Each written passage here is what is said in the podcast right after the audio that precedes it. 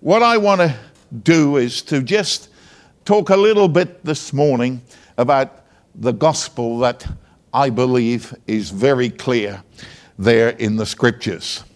First of all, in 1954, on the 18th of October, I heard the, the true gospel preached. And I responded. First of all, I'm very clear 50 years ago, I came face to face with the Son of God who was dying on a cross in my place. That's something I remember. And then there followed from that minute on repentance.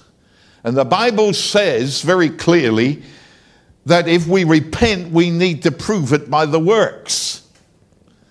There should be evidence of repentance. And as I look back to those days, I remember the work of God going on in my heart. One of the things, uh, I'd stolen something from where I worked, and I had to take it back. Now, as I look back and I hear a message like I heard last night, what I remember is I must have got the real gospel because it had an effect uh, upon me and it changed me. And it is still because sin has to be repented of. There's no other way that w- we can do anything about it but to come to the cross and to truly repent, and then there is evidence of it, and it goes on being evidence in your life for the rest of your life. Two years after I had that encounter, I was baptized in the Holy Spirit. Now, 50 years ago, it was before the days of charismatic renewal. And so uh, it was something that wasn't around uh, as popular as it is today. But I remember that, that occasion very, very clear. Uh, I, I, was desperate. I went to the meeting that night and uh, I had settled in my mind that I wasn't going home. It was a Saturday night. If I stayed all night until Sunday morning service, I meant business. And the preacher preached, and there were a crowd of people came forward and responded for salvation. Then he prayed for the sick, and miracles happened. I remember there was a lady there, crippled with arthritis, and there she was, running around the building, waving a walking stick in the air, healed. And then the preacher gave the benediction. And I thought, I've been cheated. So I went down the aisle and I got the preacher and I pinned him against the piano. I was bigger than him. And I said, Look, I want to be baptized in the Holy Ghost. So he said, Okay, then. Get down there and receive it. Now, I thought he was going to lay hands on me, give me some scriptures, encourage me, pray for me. But he didn't. He went that way, and I went that way. And as soon as my knees hit the ground, the power of God began to vibrate through me. And I began to speak in other tongues as the Spirit gave me utterance, and the power of God just saturated me. They tell me I didn't whisper, I shouted. If you read the Psalms, it's always telling you to shout to God. I noticed the preacher shouted last night. I get accused of it sometimes. But God met me. And the next day, I was at home, in my home, praying. And I felt God came very close. And He spoke.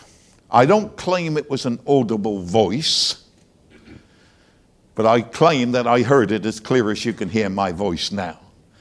And He said, I'm calling you to be an evangelist. Now, I listened to what was said before I preach. And uh, the bishop was talking about a call's not enough. I totally agree with it. But you do need a call. You need to know what God wants you to do. And at that moment, there was something happened in me that has gone on for 48 years. Called me to be an evangelist. He said also that I would go to smaller places and not capital cities. I tell you, I am at home in the second city. I really am. And also that I would go to islands. Got a brother here from the Seychelles somewhere. We had a tremendous revival, real move of God on television with miracles uh, in the Seychelles. Uh, prime time national news. Dumb person speaking. Because God is a miracle working God. Amen. And the gospel without miracles isn't the gospel. We need to see the gospel to prove what God's doing. So that's where it all started. I want to turn to the scriptures. I'm still an old fashioned preacher. I preach from the Bible. If you like to look at Acts chapter 8, I'm just going to read some verses and then we'll see where we go from there. Acts chapter 8, verse 4. Therefore, those who were scattered went everywhere preaching the word.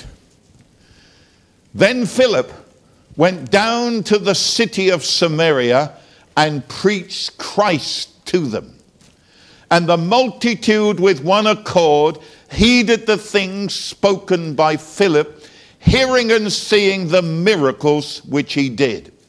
For unclean spirits crying with a loud voice, came out of many who were paralyzed, and the lame were healed.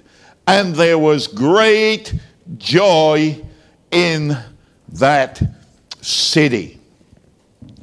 Now, it's very interesting that the only person that is actually named in the Bible as an evangelist is Philip. I'm sure there are other evangelists around in Bible days, but he's the only one that was named to be an evangelist. And you find that in Acts 21 and verse 8, it talks about Philip the evangelist. And so we see that Philip is an evangelist. And uh, I want you to see that Philip had a very important message. We're talking about the gospel. What is the gospel? We heard some very clear statements last night about what the gospel is that Jesus died and shed his blood, and he bore our sin on the cross, and he was buried in the tomb. And as I often say, he was as dead as any dead man, man can ever be dead. And on the third day, God raised him back to life again. And then he ascended up on high, sat at the right hand of God the Father, and declared he has all authority in heaven and on earth. That's good gospel. But how did Philip preach it? The first thing we discover is that he went and he preached Christ to them. Now, what I want you to get this morning, I believe there is a big difference about preaching about Christ and preaching Christ.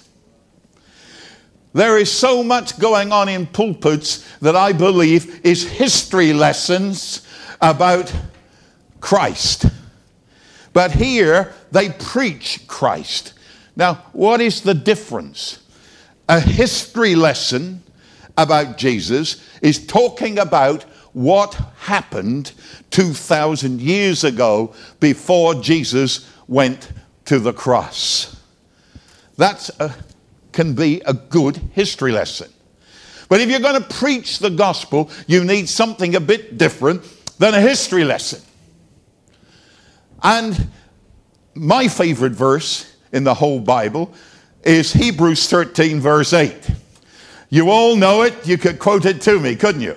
Yeah. Who doesn't know Hebrews 13, verse 8? One person? Two people? Three? I, I don't know how you can preach the gospel without knowing Hebrews 13, verse 8. Jesus Christ, the same yesterday, today, and forever. And so a history lesson can be the Jesus of yesterday. Now, I believe that everything Jesus did was totally true. I believe all the miracles. I believe everything he said. That is factual. And I also believe, you know, they call them conservative evangelicals who don't believe in miracles too much. They will tell us it's all going to be wonderful when we get to heaven. There'll be no sickness. There'll be no disease. There'll be no divorce. There'll be no abuse. There'll be none of these problems. There'll be no sin when we get to heaven. And it's all going to be wonderful when we get to heaven. Well, in a sense, I believe that too. But I'm living down here in 2005.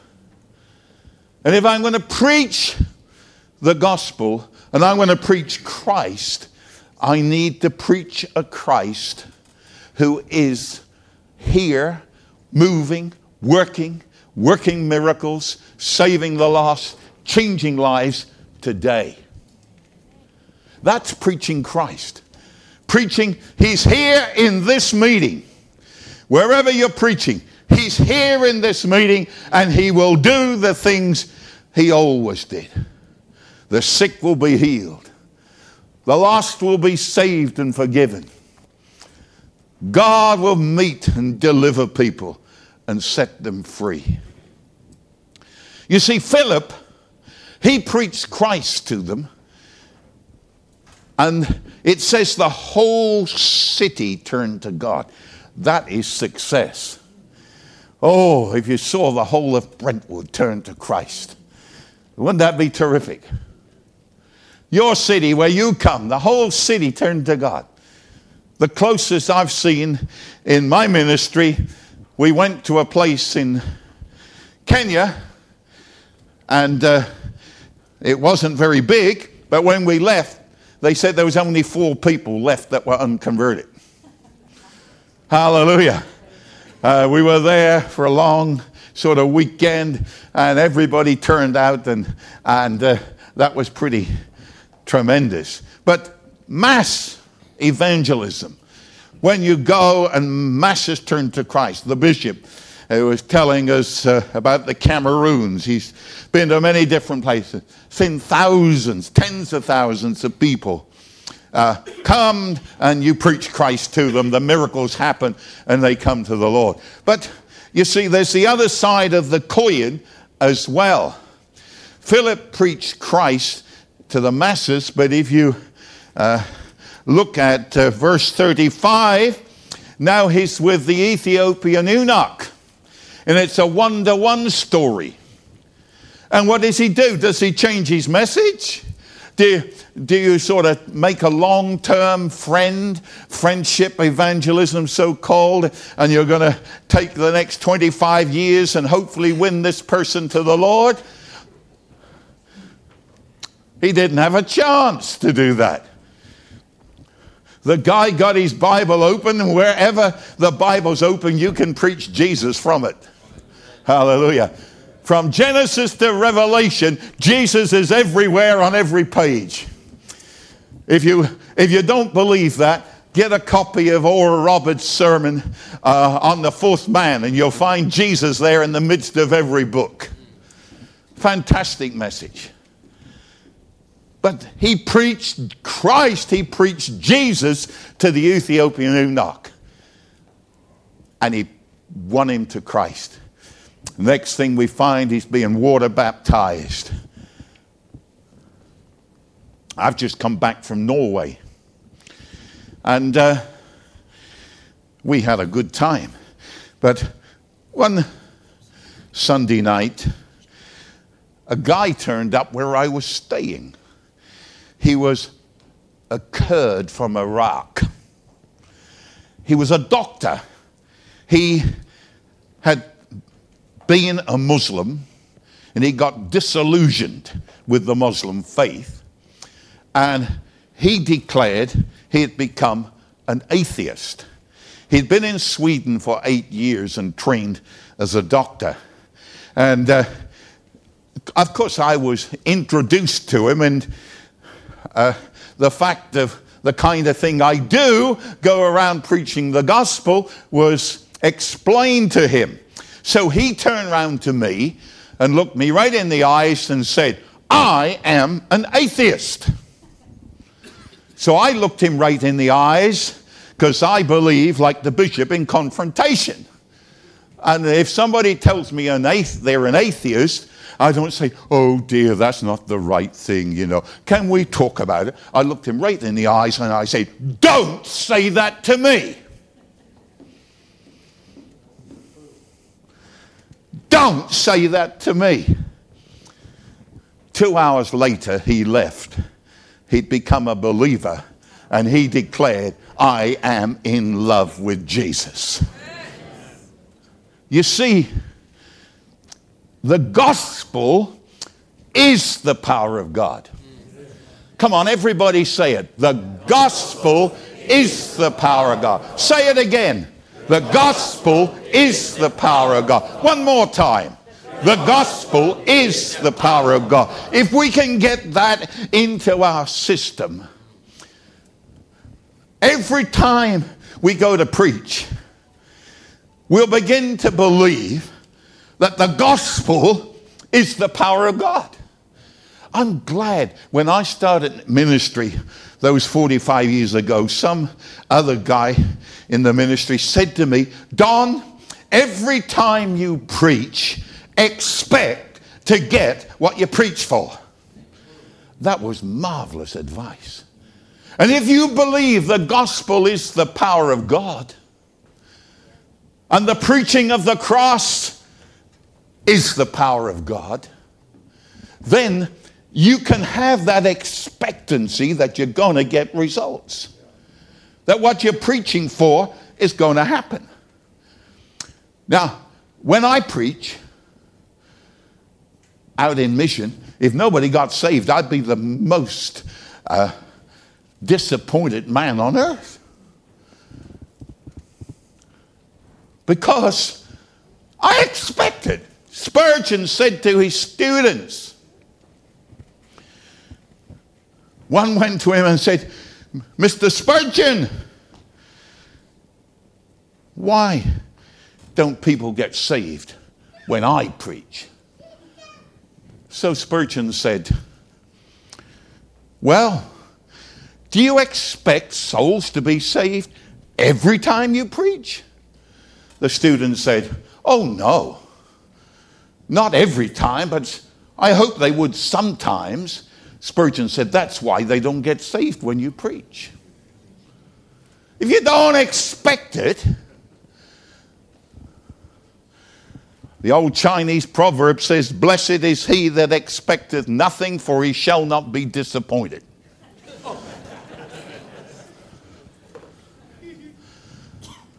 There seems to me that when Philip preached, he was very expectant. He got the whole city to turn to Christ, and then he goes to preach uh, to the one to one, and he wins them to the Lord as well. You see, if you're going to be a preacher of the gospel, you must become an optimist. You're not going to get anywhere as a pessimist. This world is full of pessimism all over the place. But the man and the woman who's preaching the gospel, he's got the good news, he's got the answer, he's got what they're looking for. You must have that whole sense of optimism that when I finish, somebody's going to come and get right with God.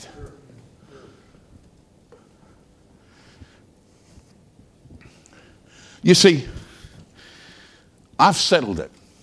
I believe everybody in the world is looking for what I've got. I do. They don't know what they're looking for, but they're looking for what I've got. They're looking for it in alcohol. They're looking for it in drugs. They're looking for it in sex. They're looking for it in entertainment. But they're looking in the wrong place. But I've got the gospel of Jesus Christ, which is the power of God unto salvation to everyone that believeth. And I believe with all of my heart that they're looking for what I've got. You need to stand to preach with that kind of optimism in you that you really do believe that every person who's listening to you wants what you've got. And that's why you need to be straight. That's why you needn't compromise. As I was praying last night, the thought came to me that every time you preach, you mustn't fail your hearers by giving them some watered down, less than the true gospel. That would be very sad. And sadly, there are people who do that. They say they don't want to offend them. I love that verse where it talks in Hebrews about the offense of the cross. To many people, the cross is offensive.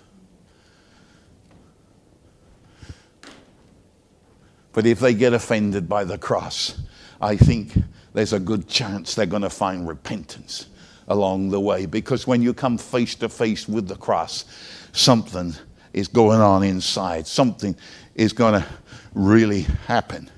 I think also when you're preaching the gospel, you need to be enthusiastic about it. Enthusiasm is so important. You, whatever you think of what the bishop preached last night, no one could have accused him of not being enthusiastic about it. But what about when you preach? Is there some enthusiasm in it? Now, I don't know Greek unless I look at Young's Analytical Concordance and all the rest of those kind of studies. But I understand that with the word enthusiastic, uh, it's from a Greek word and it has God in it. And the actual meaning uh, uh, of the word I've been given to understand is to be violently alive in God. Violently alive in God. When you are preaching the gospel, could somebody look at you and say, That guy is violent with the gospel? Violently alive. I believe we need to get that into our system, that we're so enthusiastic about it. Somebody told me yesterday, they said they become a grandfather. Now, I've got 15 grandchildren. Actually, I have to be careful because my son has just adopted another child, so I really have got 16 now and you try and get them all on your lap at once. and it ain't very possible. But, you know, I know what it's like to be a grandfather. And uh, this guy said to me, he said, I, when I first held the baby and I kind of felt all gooey inside.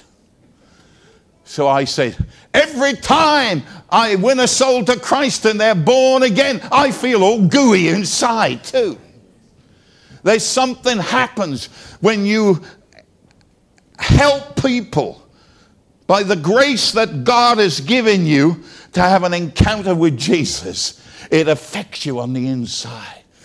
And I don't want a day in my life without that. It's possible. We need to be violently alive in God. You see, Before I came out full time in ministry, I was converted at 20 and came out full time at 25. I was a salesman. And uh, I used to work around this area selling, selling to shops and hotels and that. Uh, meat, ham, sausages, pies, that sort of thing. And when I went to this uh, and got this job, There were 16 salesmen, and uh, my journey was number 15 on the list of the league table. So I said to the Lord, I said, Lord, you and I are going to do this together. And uh, I believe we're going to the top. Within a month, my sales were doubled. And before I left, all records were broken on the firm, and I was at the top of the list.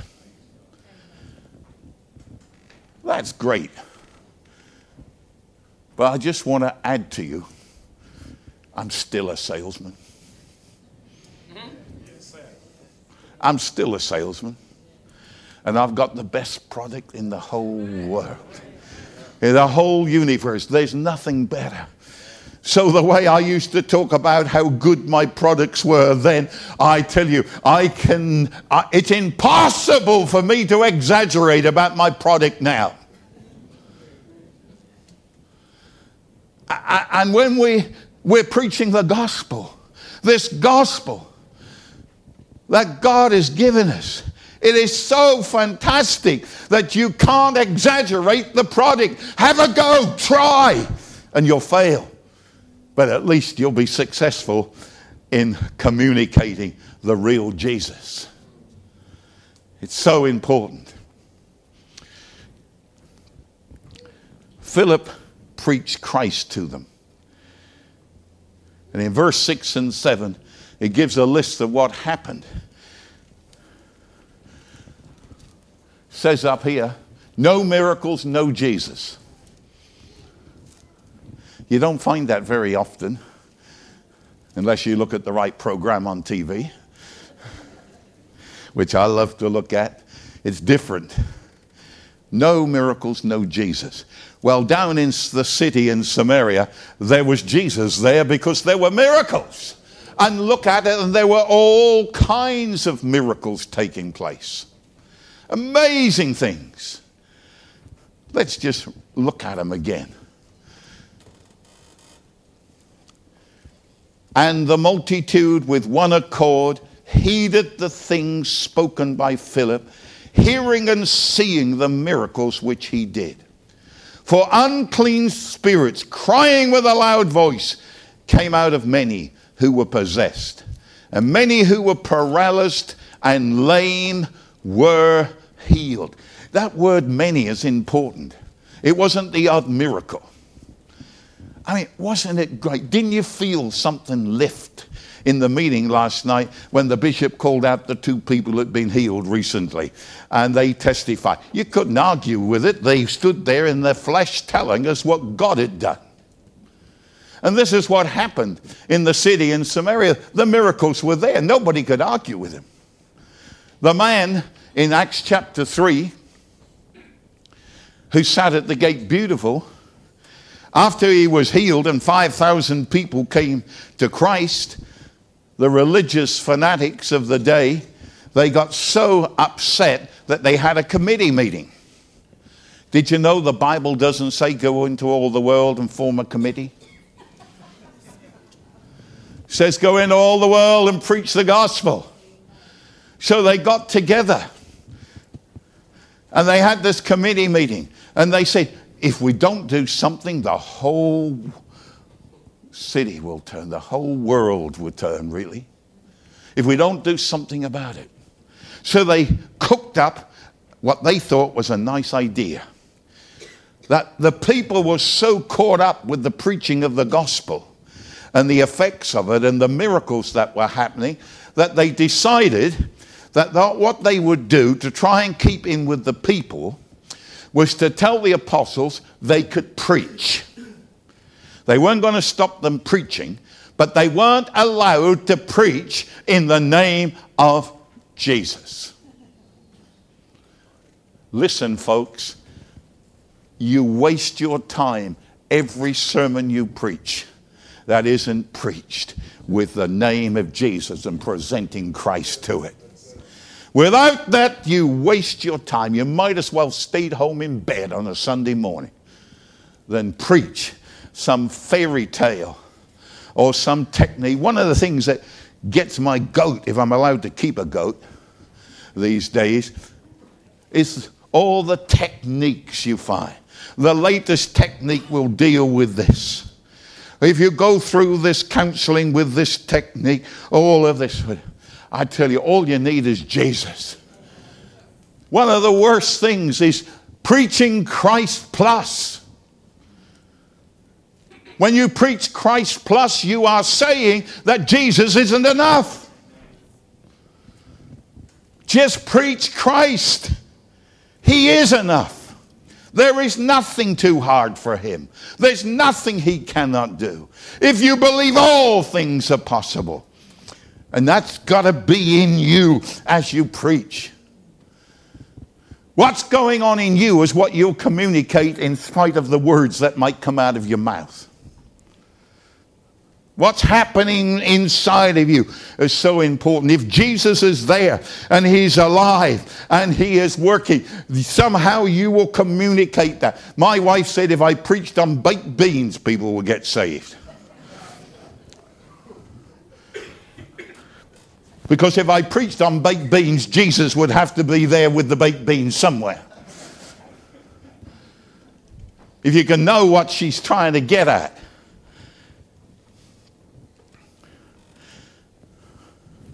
I just uh, come back from the Isle of Man. We were there for a little mission, trying to help a church there to grow. And uh, I was there a year ago. And the very first thing that happened when I arrived at the pastor's home was a guy there. And he said, When you were here last year, I had had epilepsy and fits regular since I was born. And he's now, I would say, in his early 50s. He said, But you prayed for me in the name of Jesus. And I'm healed. I haven't had a fit since. I've had no problems and I've taken no tablets whatsoever. Well, isn't that a great welcome when you go to preach the gospel? Miracles happen when you preach the gospel. Just to look a little further down the chapter, we find Philip is still preaching in verse 12. But when they believed Philip, as he preached the things concerning the kingdom of God and the name of Jesus, both men and women were baptized. He preached not only the name of Jesus, and uh, I'm not going to take time to go off into that because I could go on for hours on the name of Jesus. But the last time I was speaking here at Peniel, I took the subject and we had a great night, and I guess it's around on video somewhere. Get a copy and look at it.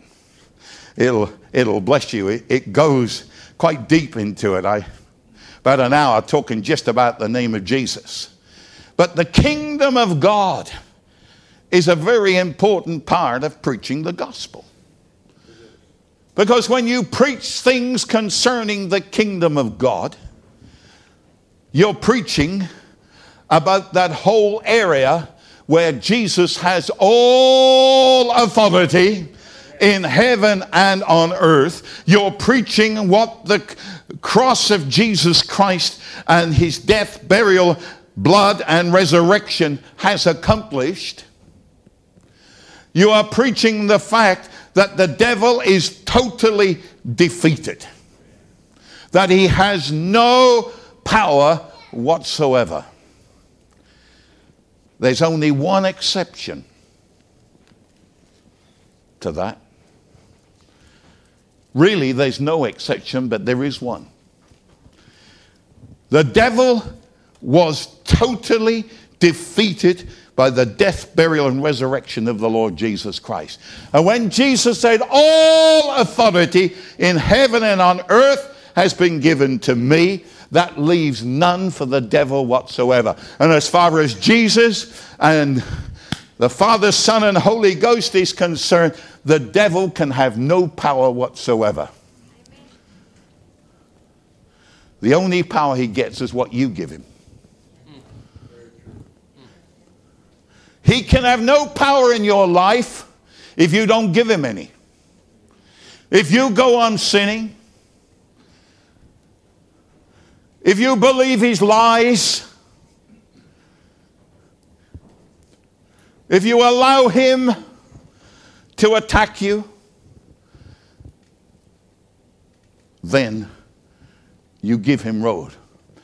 I fly around Africa in Cessna aeroplanes, little four, six seater aeroplanes. It's the quickest way to get around Africa. And one of the things that happens is I'm sitting in this Cessna. I thoroughly enjoy it. And uh, the pilot's coming down to land, and we're over the bush. And the bush, you look at it, and we're getting down, and we're only a few hundred feet off the ground, and there's nowhere to land. And you say, Where are we going to land? There's nowhere. And when you get to about 200 feet, which is pretty low in an aircraft, you see a little clearing in the bush called a landing strip. And you land safely. If we believe the lies of the devil, if we go preaching about devils and demons and all of that kind of stuff. We're producing landing strips in our lives for the devil to have a go and, a, and all the rest of it. We need to make sure that in our hearts and in our minds and in our whole lives, we've got a clear message that the kingdom of God is the greatest kingdom in the universe and there's no power like it. And Jesus, the King of kings and the Lord of lords, has completely defeated Satan. That is the real gospel. That is the real gospel. Now, I just want to look at three things as I close that I think are very important when preaching the gospel. It's very interesting what the bishop said uh, about looking at hermeneutics and what the Bible says and who said it and whether it's God or not. Uh, the word Christian it's only in the Bible once, and it's a man word and not a God word. Very important to me. For when you're preaching the Gospels and you're really coming to, grips with it, what you're really after is people to repent and believe the Gospel, to become a follower of Jesus Christ, to become a believer. Those are biblical terms.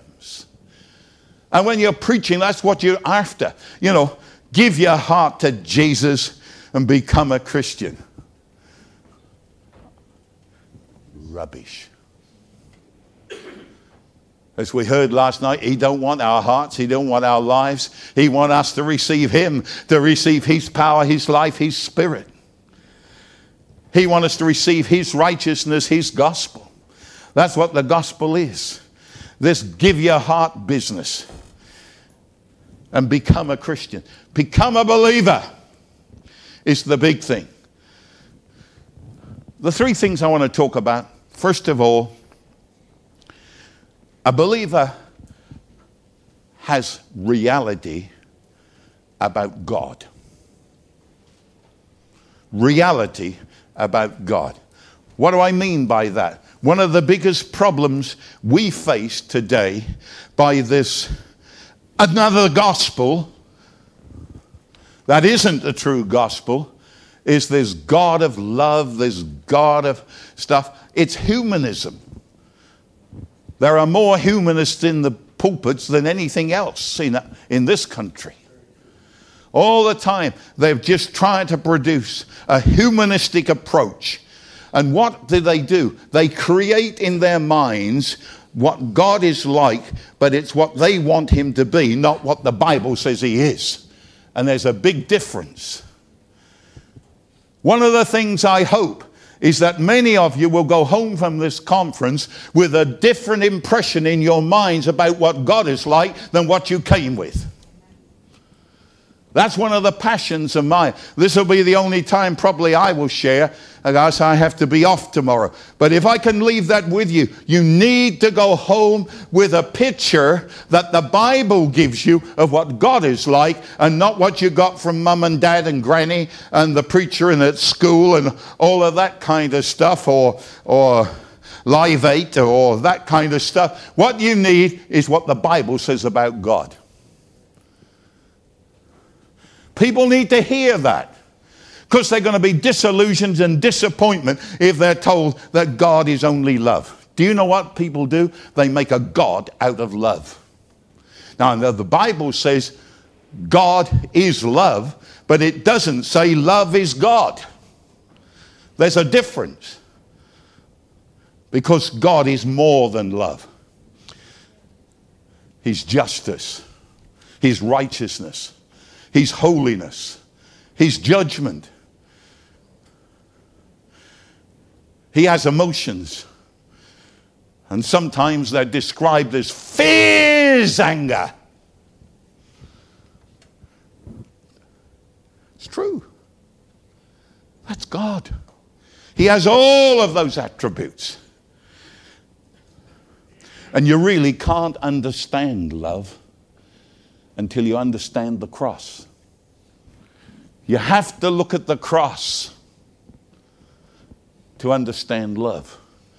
Because what is happening at the cross? Sin is being dealt with. God cannot accept sin. Sin must be dealt with, it must be judged. So on the cross, God allows the punishment that we deserve for the sin that we have committed to be put on Jesus on the cross. And he bears our judgment on the cross for us. Him who knew no sin was made sin. For who? For you, for me. Turn to the person next to you and say, He was made sin for you.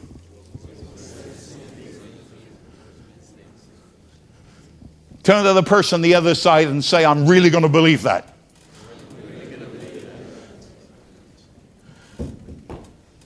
And when you understand what Jesus did, then you understand love. God loved us so much that he sent his only son to go to the cross on our behalf so we don't have to go there if we will truly repent and believe the gospel then you begin to understand love. When I went through cancer five years ago, it was a wonderful experience, really. Now I can see that with hindsight. I like to, I'm honest, you see. I, you'll get my heart on my sleeve. It wasn't easy all the time. But God gave me a verse John 17, 3, the prayer of Jesus. This is eternal life. And come on, I did wonder. I might have been in the next world during those days. This is eternal life, that they might know you, the only true God, and Jesus Christ, whom you sent. And the thing that got me, I prayed it several times a day, day after day, until more reality of it was getting into my being. It has got me so hooked now. And that's what's coming out this morning, really. That if we need to know the true God, there's got to be untrue gods. Those are the ones we create in our minds, the God we want him to be. A lot of people, their God is more like Father Christmas than a holy, righteous, pure God. It's not so much what He can do for us, it's what He has done for us. That's the important thing that is life changing. So we need to have a reality about God. The second thing I want us to look at is the gospel is about true freedom. There was a man who was in his late 40s. He'd been a drug addict for years, many years. Been in and out of prison, been dried out, and straight back on every time. And then he heard the true gospel of what Jesus could do. And he was in one of our missions. I used to have a tent that seated up to 2,000. And he was on the platform being interviewed for his testimony. He was a bit shy, so we encouraged him. And the final question was what does Jesus really mean to you? And he thought. It seemed like eternity, but it was probably a few seconds. And you could feel the emotion rising up in him. And suddenly he blurted out, without any shyness whatsoever, Freedom! Wow. If you've been bound for drugs for about 20 years and you get the true gospel and you get an encounter with Jesus and you're set free from drugs, you'll really believe the gospel brings freedom. You see, John 8 32, you shall know the truth, and the truth shall make you free.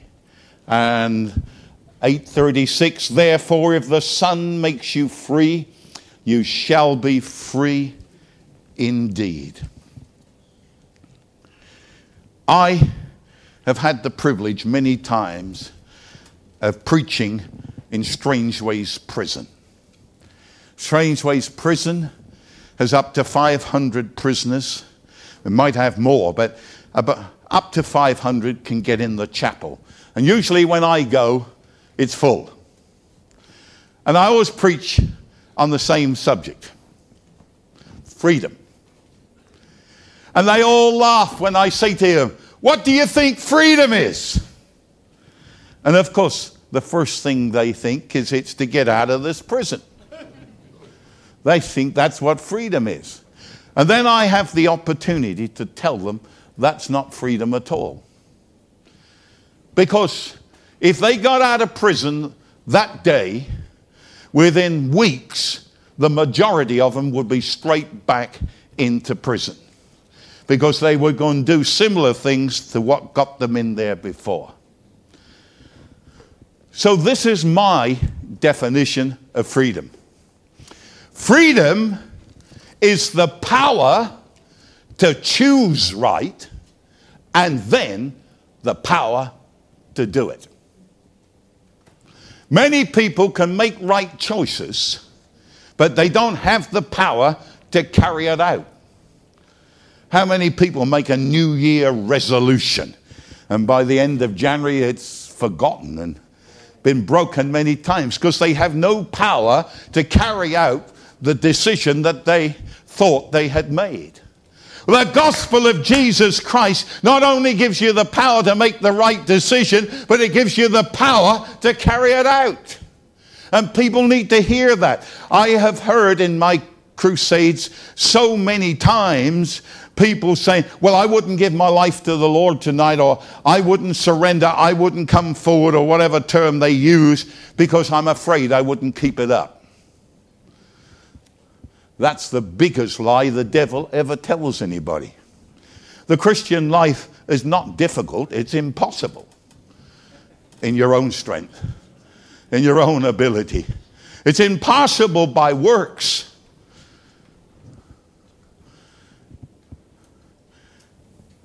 And when you tell him you're kept by the power of God through faith, and that's not from yourself, it's God's gift.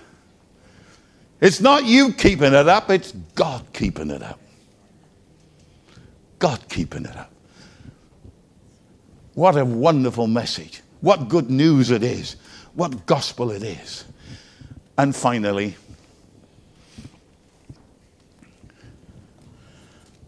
a message that says if you're truly born again, you have no past. You are totally forgiven. Oh, I love that verse. The blood of Jesus Christ, God's Son, cleanses from some of our sins. What's the matter with most of you You're asleep? I haven't driven you to sleep, have I? The blood of Jesus Christ, God's Son, cleanses from all. and again all. and again. All. Turn to the person next to you and says, It says all. And it cannot possibly be all except one. You know, the one that you've been told by him who sits on your shoulder and preaches sermons to you that you failed the Lord so bad and you failed the church so bad and you failed the family so bad that you can never be truly forgiven of that one and forget that one. He tells you all of that kind of junk.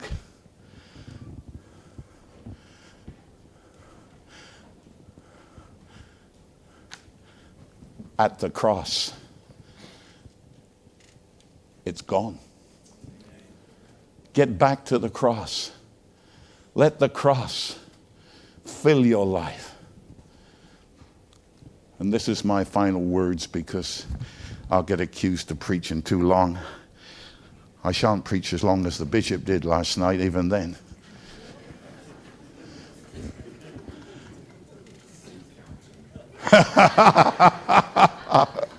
Listen.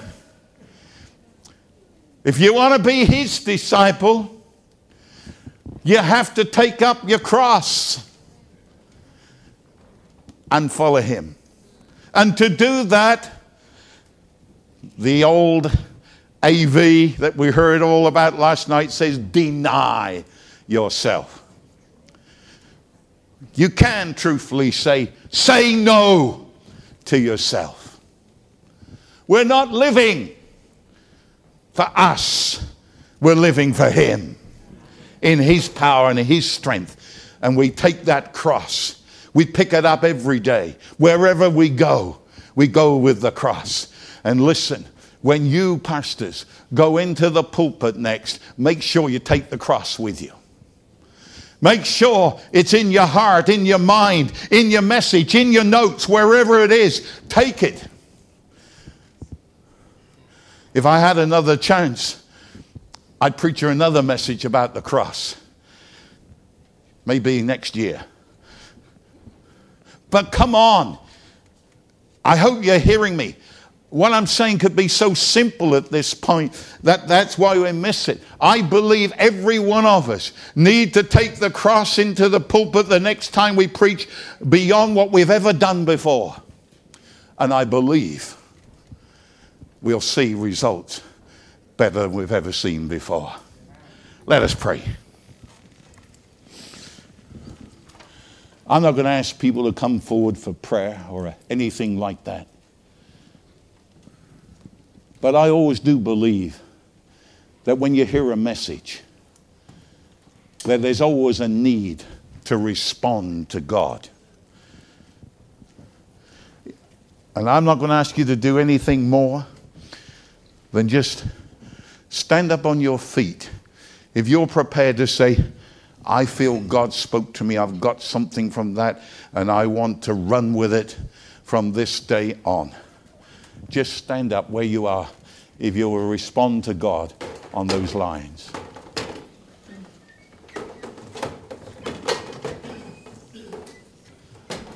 Thank you, Lord.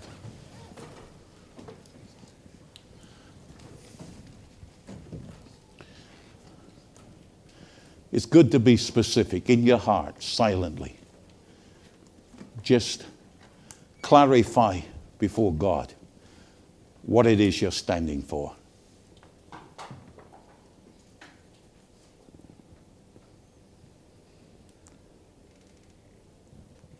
Father, in Jesus' name, I pray for these precious brothers and sisters. Lord, you love every one of them. I believe they love you too. I love them too, Lord. And I just pray that the revelation of the reality of the gospel of Jesus Christ will impact them and the people who hear them preach it more than has ever happened before. Help them to leave anything of the negative behind and walk in the new. In Jesus' name, amen.